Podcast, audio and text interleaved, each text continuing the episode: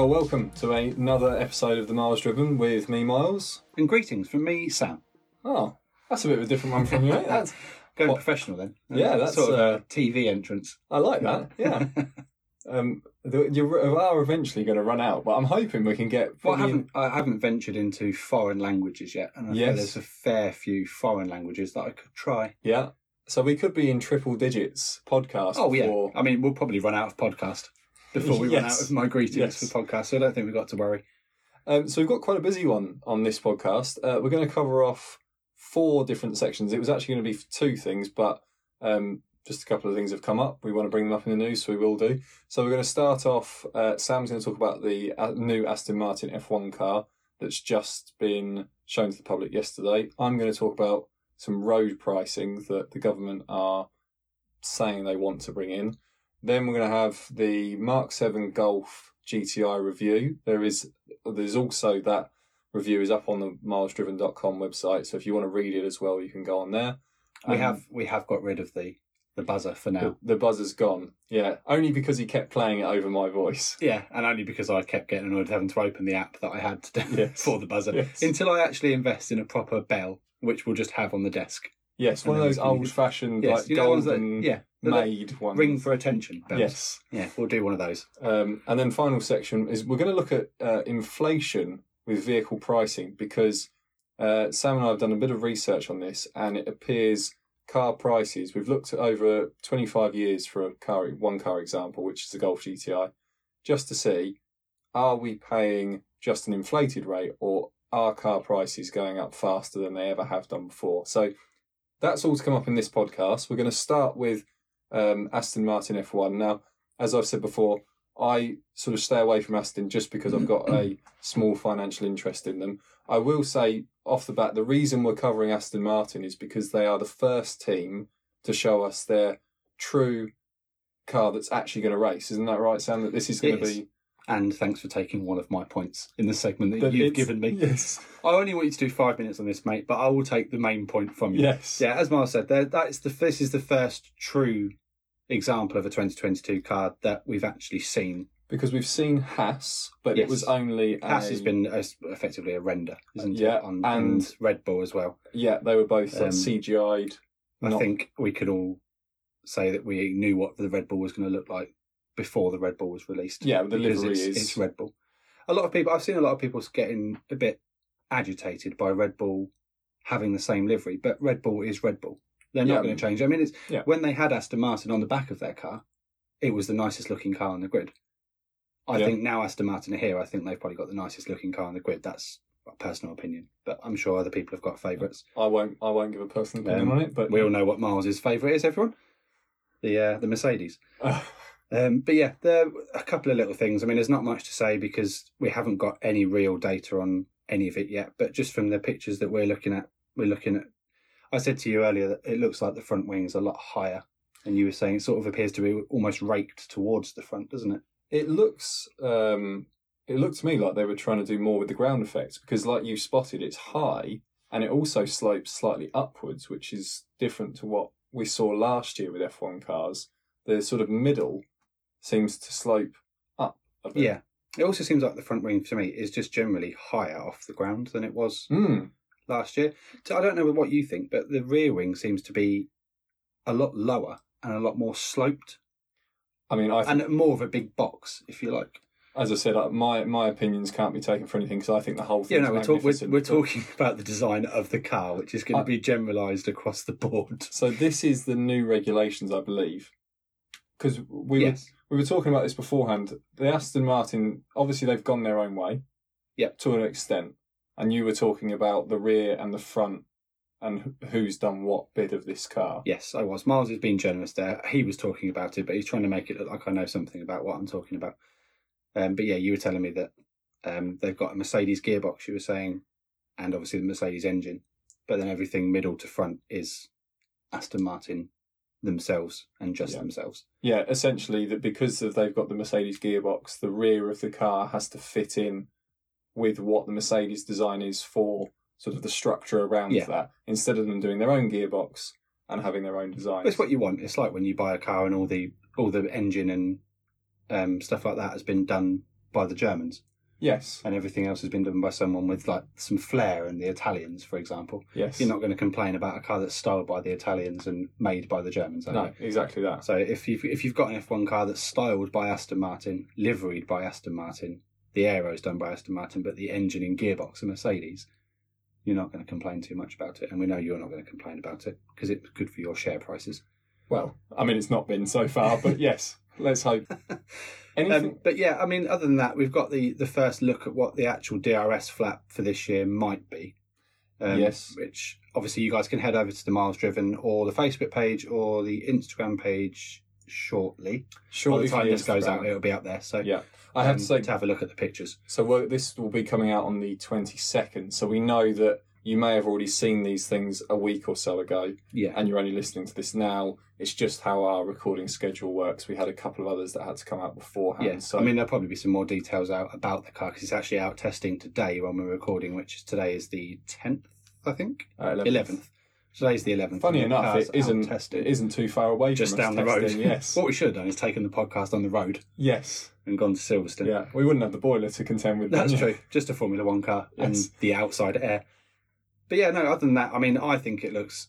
I'm not financially biased, but I am very biased because one of my sporting heroes and probably my favourite F1 driver, Vettel, races for the team. So hmm I think it's the best looking car on the grid.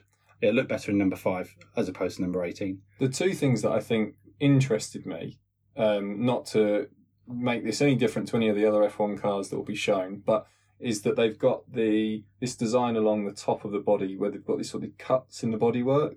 Yeah, like the, the gills. I guess they're going to Yeah. be called gills, aren't they? Because it looks like a shark's gills. So, So I'm guessing that's for for either some aero allowance coming in, or it's for the cooling, and then this whole section, sort of this side skirt, as it would be, Yeah, where they had all of- tray yeah. floor area, where it's very simple. yes. But that wasn't. If we think back to when we saw the uh, 2022 design, yeah, it was. um, It didn't look like that. they didn't all, have that area at all. They they so this is this is the first sign we're getting, and why we've picked Aston Martin is it's the first sign we're actually getting of what Yeah. the teams how they're going to differentiate this new car. It's also quite nice because it's as much as a Formula One car's never going to be simplistic. It's a much more simplistic design than last year, where everything had little bits of carbon fiber coming off in little, little raised bits and yeah, know, little fins and and stuff. fins here, especially fins across there. the like you were saying across the the floor on the side there.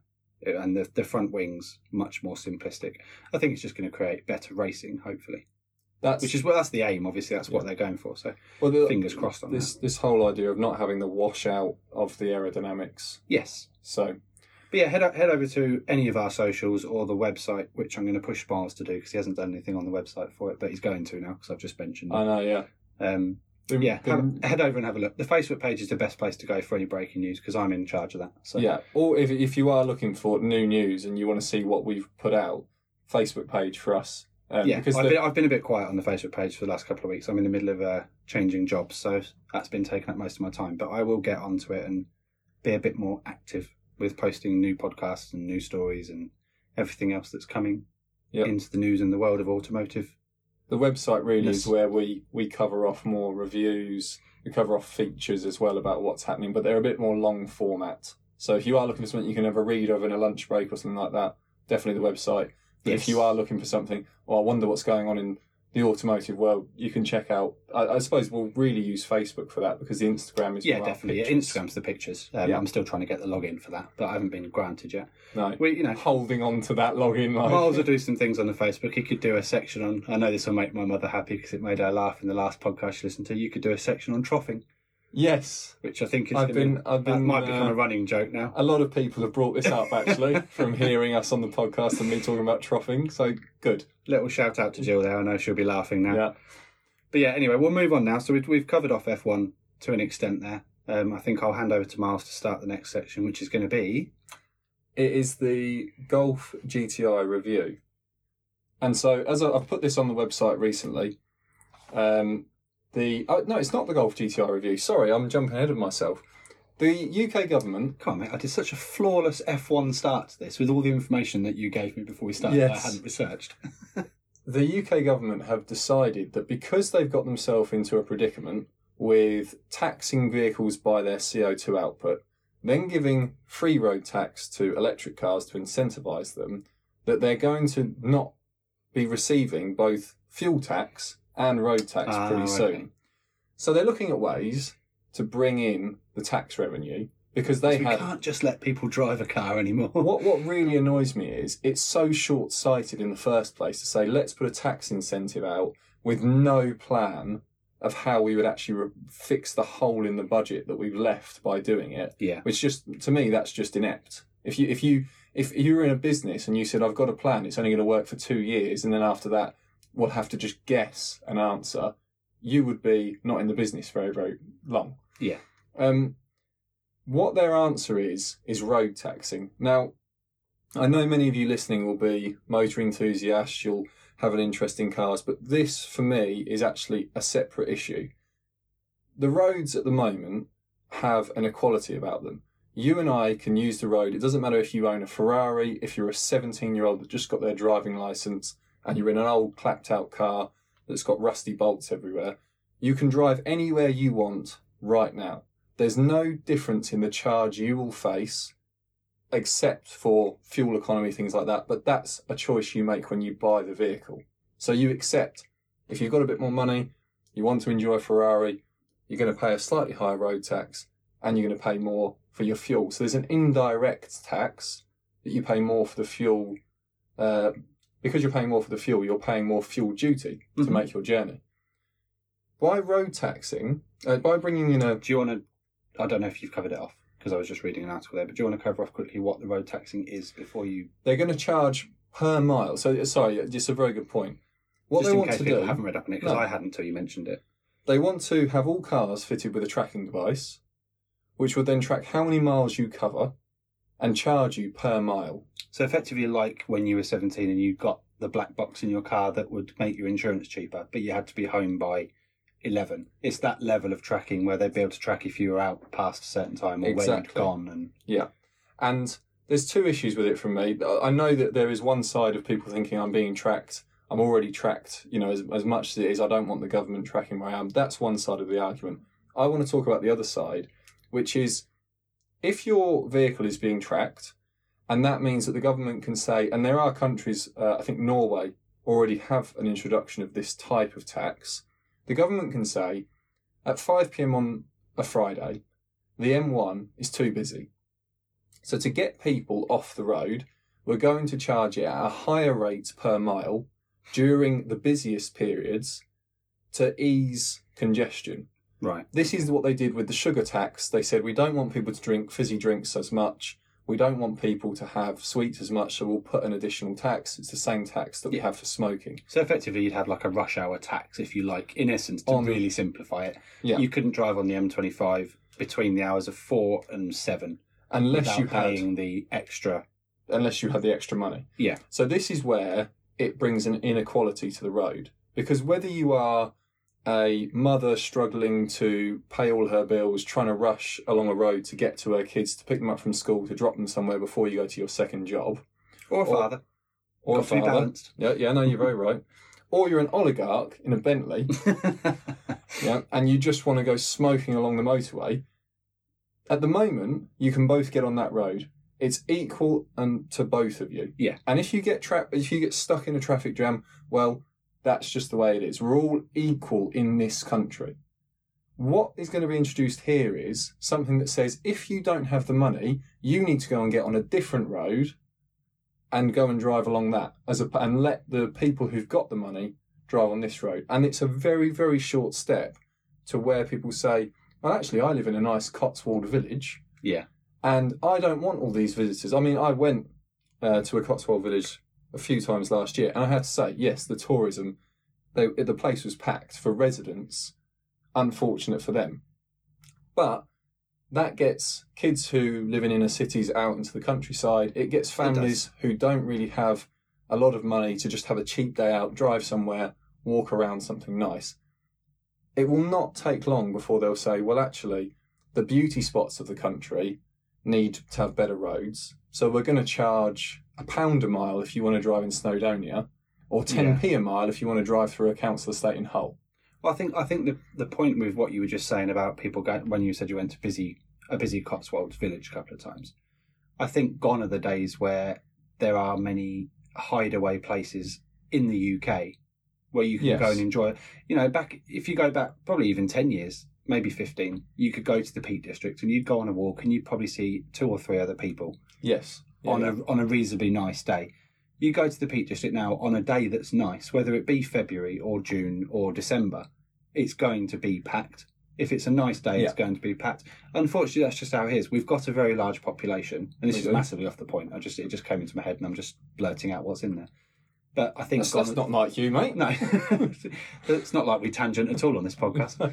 But yeah, I think gone are the days where you know you'd go and find a remote seaside location. You'd go for a walk, unless you want to go out in January in the rain or the hail. Yeah.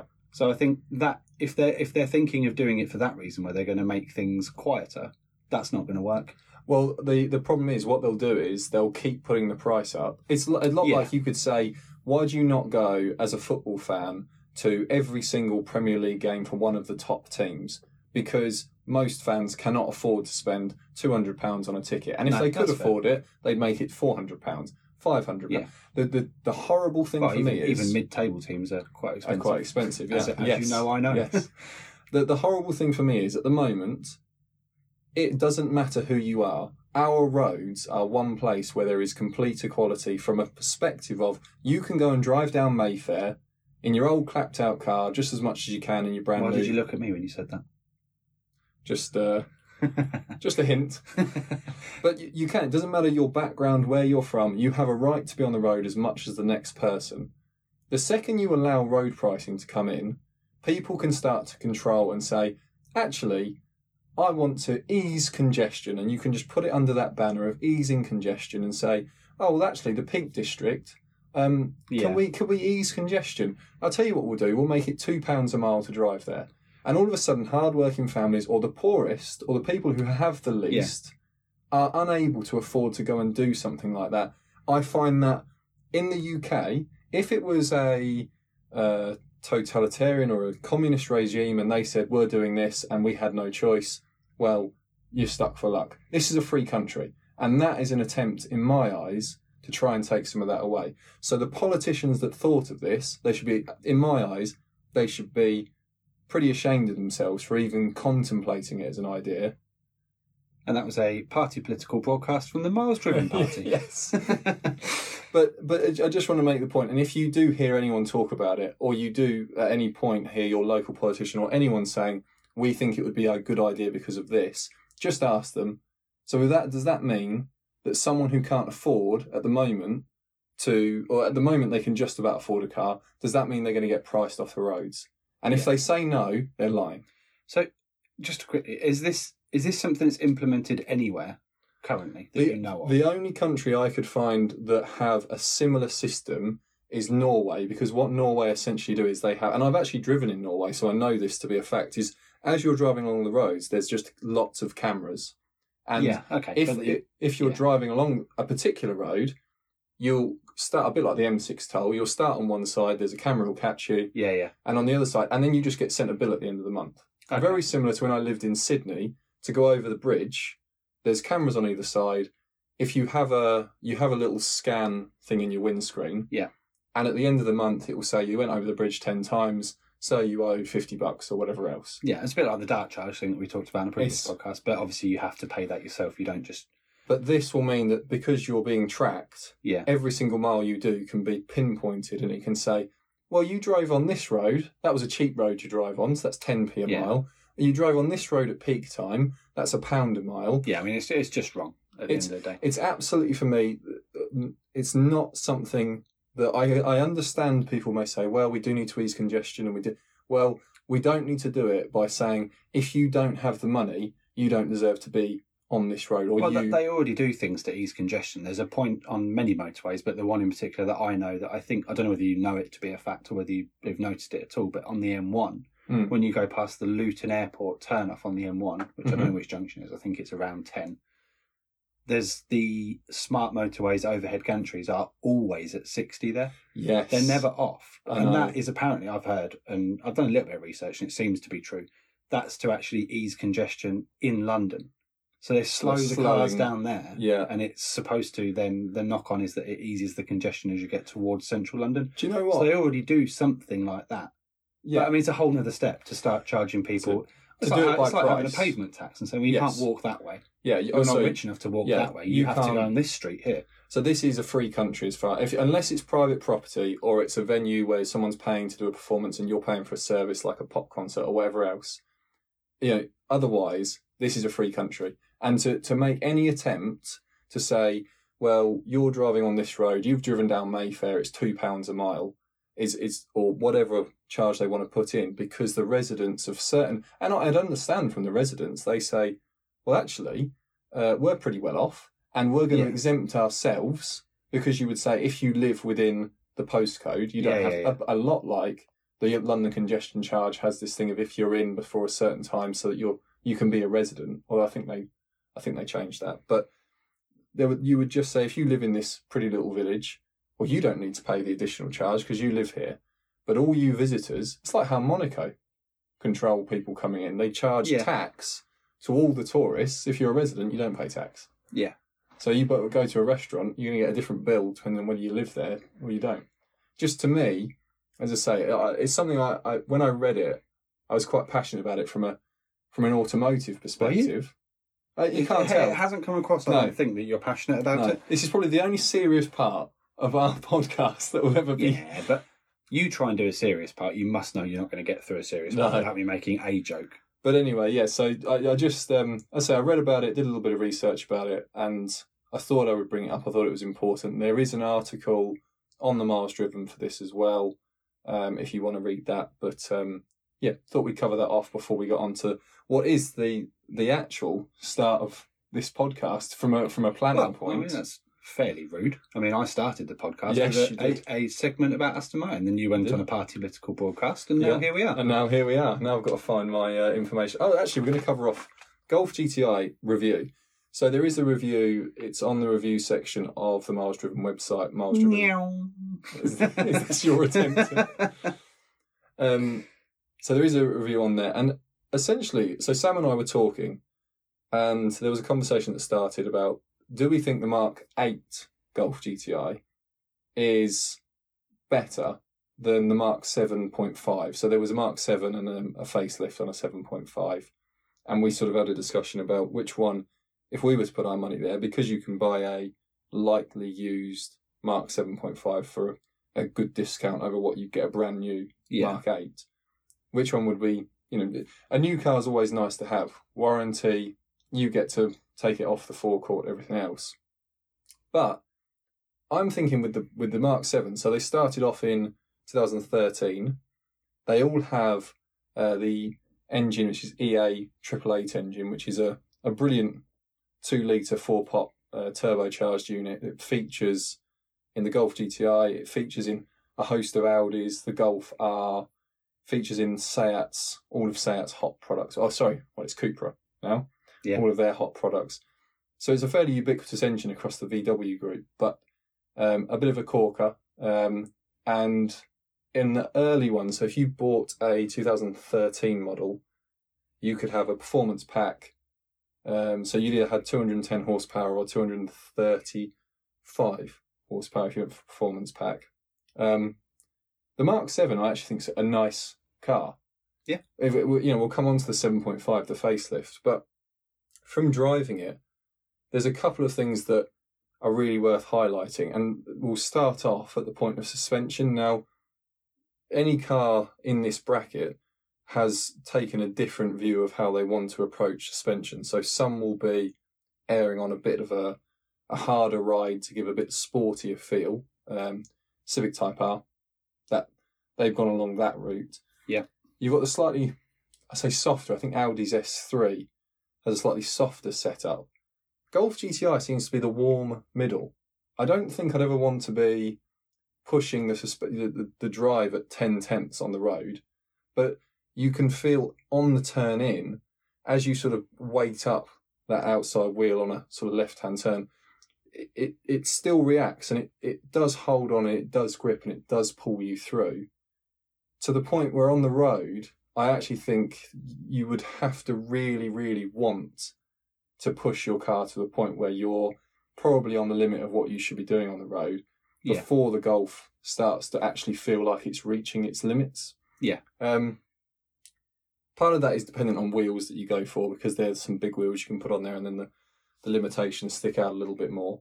Um, but from the side of view of actual being able to get it on the road, drive it every single day, we took it on some pretty poor roads first because we wanted to see, well, if it has the sporty ride, does it lose some of that ability to go over bumps and potholes and speed bumps? And if you did have a small family in the car, would they all start feeling sick? And actually, it it it it, it held really really well. Um, Sam, you're looking at an Auto Trader. What what are you looking at for a Mark Seven? I'm just trying to trying to remember what year they came in. I think it's 2013. Oh, okay. cool. Yeah, I'm I- sure of that I've, one. I've put 15 as the as the setting, so we'll go from we'll go from So that's there. still a Mark Seven. So the Mark 7.5 is 2017. Oh, 17. Okay. But that's fine. We can look at a seven first. Okay. I was talking about. so I mean, seven. I've got I've gone on lowest, and lowest currently is 19,000. from a For a 2015. For that's a 2015, so 65 reg. Yeah. Um, it's leather nav. Is that five door? It's a five door, yeah. Yeah.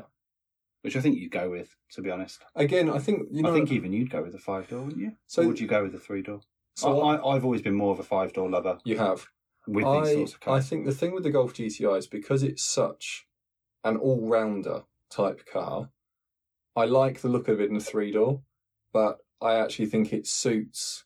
Um, it suits the practicality of a five door. It's a bit like driving it with a manual gearbox. There is an enjoyment factor to it, but you can see why people pick the DSG. Um, Yeah. because you get a little bit more speed out of having it with the with the paddle shifters, but also the the car's dynamics seem to suit the DSG gearbox. The Golf R particularly, I think the Golf R, once you're at that end with all wheel drive, it, it's I think difficult to sort of say where the manual makes sense unless you are a manual lover. And Sam and I both do love a manual gearbox, but just certain cars really suit a manual gearbox, and other cars not so much. Like a Civic Type R, the newer one, I'd say absolutely that suits a manual gearbox. Um, the Golf GTI, by all means, if you bought one, you had a manual, you wouldn't you wouldn't feel like you're missing anything. No. If you had a DSG and went to a manual, I think you might just feel like, hmm, I was happy as it was. So you're saying the 7.5 is from 2017 onwards? Yeah, you can see the difference. Let's have a look at the back. yeah, yeah. No, I'm not. I'm not disagreeing with you, but I'm just. I'm just finding it interesting that for a Mark Seven, Yeah. the cheapest we can find is 20. Oh, Was 20 on, a, on a 15 plate. Yeah. So bear in mind, there's a couple of years before that. Yeah, but then on a 7.5, the cheapest I can find is 18. Is it like So- for like, or are you looking at Yeah, private? It's got. It's got slight. It's got slightly more miles. I mean, it's what they Well, look for the next one along, price wise. 18.3 for 72,000. Okay, so equivalent. You could get the same. It's the same. Mm-hmm. which is just a bit odd to me. You can get a brand, uh, not a brand new, sorry. You can get a one that's three years newer. Interesting. For the same price for the same mileage. So this is, I think, what Whether it's got the same stuff, yeah, maybe I'll you- just double check quickly. Let me just find on this one. You, you carry on for a a- second. a particularly well spec Mark Seven. yeah, but then uh, this one looks like it's Yeah, it does look pretty well well spec. Um, just to go back into the review of the car, overall, I think uh, space in the back. Um, you could have a couple of adults in there. You they would be okay for a short journey. They wouldn't for a long journey. I would say Okay. boot space because you haven't because the R has the rear drivetrain. Yeah. They raise raise the boot floor because you Mhm. haven't got that in the GTI. You've actually got a good amount of space back there. There is a Golf R. Uh, sorry, there is a Golf R estate. There's not a GTI estate as far as I'm aware. So if you need an estate, you've got to step up to Golf R. Yeah. But unless you do really do need the space, I think you'd actually be surprised what you know. You do the packaging on the Golf is very That's- good. It's a very good, like you said, it's a very good all round car. And I think I'd still buy one. Yeah, If, if I had the money and I was given the options of this, I mean, what else are you looking at in that price bracket? Uh, so i30N. Yeah. Um, which I know is one of your favourites. But but blowing my argument straight out of the water. I was going to say that'd probably be what I'd buy if I had the money, but I mean, I'd probably get an i30N over that. But the difference being that I think with an i30N, you're committing slightly more into the car enthusiast side of yourself. yeah, you're not going to get you're not going to get the all rounder of the Golf. No, you? so you, that'd be a more sensible choice. Certainly, that right, that Golf GTI over a bumpy road when you're not interested in going quickly, you just want to get to where you're going. Yeah. the Golf GTI is the pick. I suppose if you were just doing everyday driving, maybe it's more economical than an i30. Yes, well, An- uh, that anyway. that two liter engine, so that EA But would we be comparing an i30N to a GTI or to an R? um, price wise? You'd be comparing it to a GTI. Okay. The R So just the, is the R's like another another bracket up, if you like. Yeah, I mean, again, So if- if we're saying like you'd, you'd like- get a GTI over the Hyundai. I mean, what are we looking at from BMW? uh, the M140i again would Yeah. be where it is. What M135i. Uh, it's it's struggle to make an argument for me to get the Golf over that, unless you could present me with some overwhelming it, economy figures. I think the the big difference would be you're talking about an all rounder versus a car that has limitations. So, for okay, example, yeah, I, I keep forgetting that point. yes, so Is there another all rounder? an all rounder car that that has you all the off the capabilities that that we found with the GTI. Um, there's a On the spot bit few. I. Yeah, there's, there's a few hatchbacks out there that, that do a good job of being hatchbacks, but sporty hatchbacks, I think the Golf GTI continues to just say that's where your argument Yeah, just goes okay. straight back to. Um, and I I think mean, a lot it's of a very good looking car. Sorry, I'm interrupting you. No, that's fine.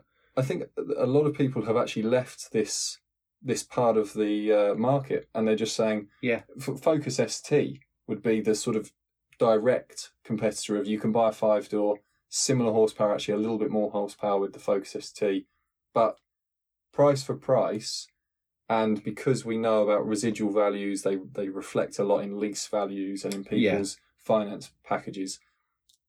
uh, People end up going with the GTI because the the the, the, uh, the Golf actually turns out to be a similar price when it, when you were not talking about total price, but we're talking yeah, about. I think I think if you were presented with the option of having a GTI or an ST, and you were, it was they were giving you one or the other.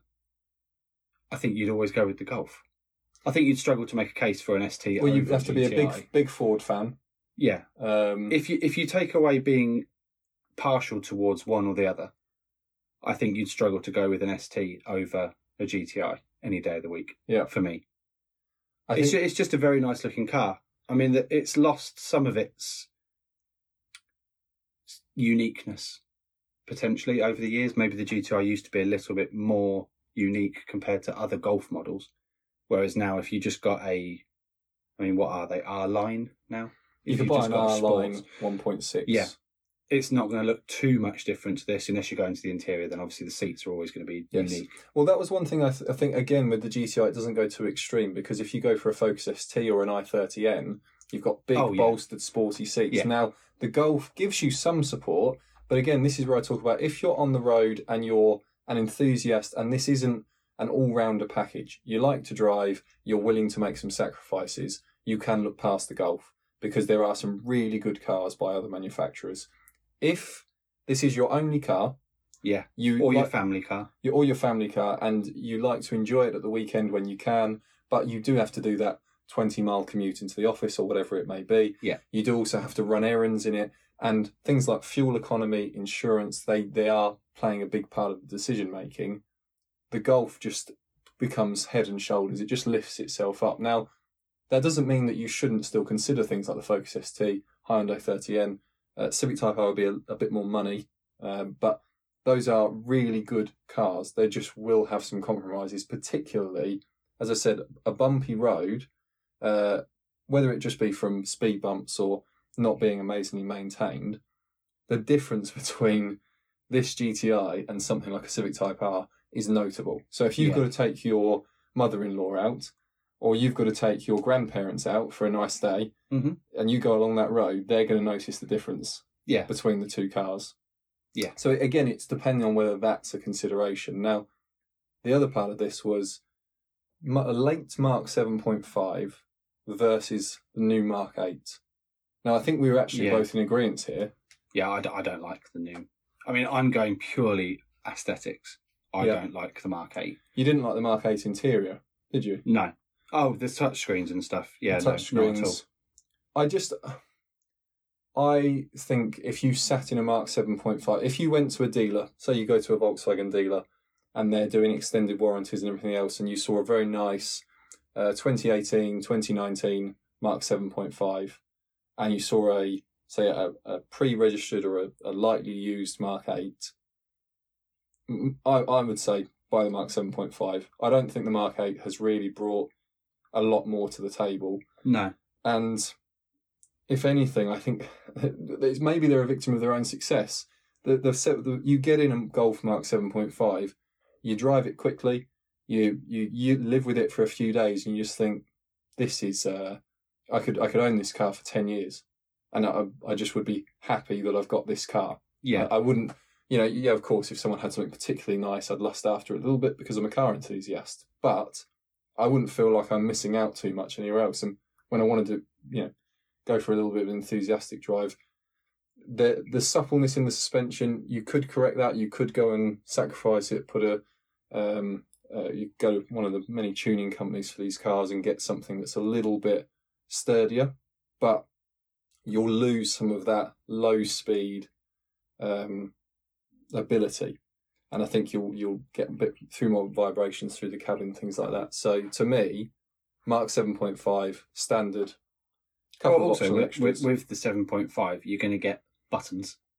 yes, And the thing, And I mean, I'm dials, current, yes. currently looking at a picture of the Mark 8 interior, and I didn't realise because I hadn't overly looked into it. But you don't even get steering wheel buttons. oh, it's, it it's- haptic. Yeah, It's it's, it's, haptic, so you've got that sort of vinyl Yes, sheen to it. Yeah. Which is just if you get in there and you've got slightly dirty hands, or yeah. I'm not suggesting that people are filthy, but you know, for for instance, Maybe if, I- if I if I finished work and I had slightly dirty hands from work from being outside for the day and cutting grass or whatever else, mm-hmm. and I then was rubbing my hand across these to turn the volume up or change the track or or any other stuff that's on the steering wheel controls. It, you're going to have to be constantly cleaning. You know, it's like with your phone screen. If you use it for a while, you get that sort of sheen of your Yes. fingerprints. You know, And you that have to slight go and slight find, grease uh, from your fingerprints yeah. that kind of sheens across it, and you've got that sort of shiny dullness to your screen. Yeah. You're going to be cleaning it constantly, which I don't. With the button, you're not going to be doing that. You'll clean your car if you clean it once a week, once a month, once a year. You'll clean the buttons when you yeah. clean the car. Give it a wipe over. But yeah. with that, you're going to have to be cleaning it constantly, and it's. I think it's just prone to people getting infuriated. You know, some people will be driving along and they think, "Oh, I'll just quickly pull up my sleeve and I'll I'll wipe that as I'm going along." You're then cleaning your car whilst driving, Yes. distracted from the road. It's. Worse I, am so against having not having buttons in cars, and I understand from a price and economy point of view, economical econ, economy point of view, yeah, why car manufacturers are doing it because it's cost saving. You homologate a screen, and it's done. Well, Whereas a button is. I know we've covered this in other podcasts. So I'm not going to rant for too much about it, but I just uh, some people love it, and it's fine. Everybody's entitled to their own opinion, but I personally cannot get over that. There's no buttons in that car. So you've segued us quite nicely actually by talking about um, economy and you know? And it, and it wasn't even planned. no, I just went on a rant, and here we are. I like that. Um, but so, so I think our advice of this is if you've if you're looking for a hot hatch, you don't want to make too much of a compromise of going too far down the road of enthusiastic with maybe slightly stiffer ride, more power.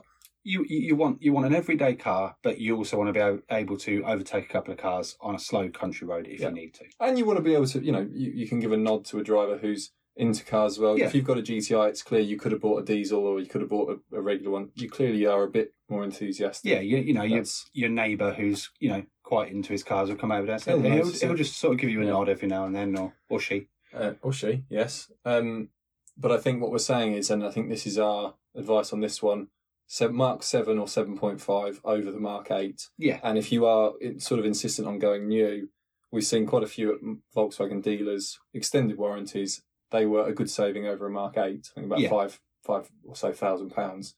And they're only about 18 months old. So, But by all means, if you like the really, really futuristicness of the interior of an 8, then Then you really want to go with it. We're not Yeah. saying you shouldn't and it's terrible and you could never own one because you'd be the worst petrol head in the world. No. We're not saying that. It's just personal preference. I I mean I don't like not having buttons in a car. Yeah. So from the buttons, we, we've had this conversation recently where, The where I, historic price of buttons. yes, where I said that they're doing it because they don't have to homologate buttons. It's a cost save. They can make a bit more profit on the vehicles by having just touch screens. But then I thought about well, we're, we're always bombarded now. If you go on Auto Trader or you go on some of the deal websites that existed back years ago when I sold cars, but they were not as big uh, as they are today. Um, and they all will throw offers at you. Maybe not so much at the moment because of the chip shortage, but they're they're always sort of throwing a deal. You can save two thousand on this, fifteen hundred here, three thousand on this. And I thought, well, a bit like a Black Friday sale, are manufacturers just hiking up the price, letting these companies then come in to negotiate a deal, and actually you're still out of pocket anyway, because even though you've saved three grand, the list price was jumped up so high. Yeah. So I thought I'd have a quick look now. To do this, um, so I did a few different um, calculations for inflation, and I used the uh, there's something called the Big Mac Index, which, if anyone's interested, it's basically a way of looking at how currencies are directly related across the world over time. So because the McDonald's Big Mac is standardized across the world, it doesn't matter if you buy one in South Korea, if you buy one in Russia, if you buy one in Lithuania, if you buy one in Mexico or the USA, Canada, the UK, wherever. It's a standard product. It weighs the same, it looks the same, it is the same. Now, by doing that, you're able to see are currencies undervalued or overvalued, and that can then give you some information on for, because the Golf GTI obviously isn't built uh, anywhere but Germany. Yeah. you can then get an idea of is there a price difference because of the euro to the dollar or to the pound or anything else. And then I looked at the UK inflation rate, and so I've got the price on launch of the Mark IV Golf. So we're going back 25 years. So the Mark IV Golf, the Mark V, the Mark VI, the Mark VII, and the Mark VIII. So, Sam, do you want to have a guess? Mark IV Golf GTI. Well, you turned the book. I needed some form of reference. Mark IV Golf GTI when it was brand new, when it was Oh, released. Give How me a much? year when it was out. 90, I think from memory, the price I grabbed this off was 98. Okay. I'm going to make myself sound like I write more on now because I'm going to chuck out something stupid. Yeah. But I'm going to go 16,000. Not bad. Oh, that was Not bad. You could buy a brand new Golf Mark IV GTI uh, when it came out, fourteen thousand nine hundred and sixty-five pounds. That was its base price, no extras, no paint, anything else. okay. Um, well, paint, but the standard. I think it was, I think it was still uh, red at the time. Uh, Mark V Golf GTI. So this came out two thousand and five. Oh, we're playing the game carrying on now. We'll carry on. There's five five times you can guess a price. So Okay, what, did, so what was what- it at, at- launch? What did I get? What did I get? How far off was I? Sorry. You guessed sixteen thousand. It was fourteen nine six five. Okay. 16,000. No, the jump between a Mark IV and a Mark V Golf GTI. So 2005 is the Yeah, yeah. launch, uh, and the 5 GTI comes in at twenty thousand six hundred and thirty-five pounds. Now, I looked at the inflation rates. We were one point one eight percent, one point five three percent, one point five two percent, one three eight, one three nine, and in the year of two thousand and five, two point zero nine percent. It's it's a bit of. A, I'm not going to go through how you do the calculations. You can do them yourself at home if you want. No, but because everybody will have driven off a bridge by yes, the time you finished. everyone would have switched us off or fallen asleep. So Including me, guys. um, just if you just look at inflation at launch, it would have been seventeen thousand three hundred and thirty nine pounds for the Golf GTI if it was only increasing by what the price Yeah. inflated by. So there's a three thousand pound gap. Now, in two thousand five, I would say there was that's partially because a lot more regulations came in for safety. The Yeah, Mark yeah. V Golf GTI was a much better car. But having driven them both, I know some people love the Mark IV. I have nothing against the Mark IV, but I think the Mark V. Yeah. Um, so we'll, we'll give them a pass on that. So I think I think they it could be cheaper, but there was certainly you know it's released there's a new chassis. justification for that. So the Mark VI comes out in two thousand and nine. Okay, so another four years down. Another four years, uh, yeah, another four years down the line. What does that come out price? so the last one was 20. I'm going to try and ignore the jump that we had before. 23? Not bad, but not right. Twenty-five thousand and forty. Title of my autobiography. yes. Uh, Twenty-five thousand and forty pounds. So it's jumped up another five thousand pounds in four years. right. Inflation rate during that time, uh, and I'm just going by the year here when I'm reading them out to you all. So it was two point four six in o- in 06, then it's two point three nine percent, three point five two percent, and then one point nine six percent in two thousand and nine. So it should have been. Nineteen thousand two hundred. So it should have gone down in price. Uh, no, because well, within Oh, sorry, no, sorry. It should have been, yeah. it should have been with you. 17 to Yeah. 19, but actually it was 20 to 25. So that just shows that with the 20,000, it was even more expensive than it should have been five Yeah. years later. Yes. I mean, But we gave them a bye for that. gave them a bye, but in the Mark 6, Not- that's I'm not giving them that a bye same chassis platform as the Mark 5. That. Yes, there's less redevelopment. There's there's a lot less cost. And what I then noticed is if you look at some of the, and I'm not going to name them, you all know who they are, the, the companies out there that will, uh, they were the bane of my life when I sold cars. They will say, we can offer 3000 off this, come on and click on our website, fill out the form. They really start coming to prominence because a lot more people are using the internet to look at car deals Yeah. than they had done in that time. And so that for me is the first indication that yes, there is uh, safety coming in, there are more demands for tech, but it doesn't justify five thousand pounds over where the inflated price. yeah, would have been. definitely. So then we have the release of the Mark Seven. This happens in 2013. Do you want to guess? Oh, price? I mean, I'm going to have to start going silly now. I mean, No, no. Uh, well, you can do go as go as you like. 28. No, twenty six Not even not good, but not right. 26,685. And interestingly, uh, if we look at if I look at inflation from what the Mark 6 price was, not what it should have been with Yeah. inflation, but what they actually sold it was, it was about bang on. okay. Uh, the the actual price though, if we carried on that idea from the Mark 4 just looking at inflation, Yeah. uh, it would have been uh, so the inflation rates were 2.46 in 10, 3.86 in 11, 2.57 in 12, and then 13, 2.29%. It would have been 21,399 Wow. if we're just looking at my scale Yeah, l- from starting from the Mark 4. But if we start with the Mark 6 to the Mark 7, the inflation rate, it does just, it, it- it's about right for that gap. Yeah, So okay. it was a clear big jump yeah. and then they sort of normalized with the start of the Mark 7. Now, Mark 8, which was released, uh, let me get my. did we do, was Mark 7 what we just did? It was what we just Okay, did. yeah. So Mark 8, uh, we've got a 2020. I picked 19 because Yeah. there was a, but 2020 is Okay. actually, No, I'm going to go 33,000 for this, which I'm guessing is probably low. that is really good, Sam. Was it actually right? £33,460. Yeah, I'll take that. I wasn't ever going to guess the hundreds. Inflation, though, was very low during this time, as it was across the world because interest rates were very low and everything else. Yeah. So 1.45% in 14, 101 in 15, 2.56, 16, 17, 2.29. I mean, those numbers are just boring me, and I'm I know. Uh, so in 2019, it was uh, 0.99%.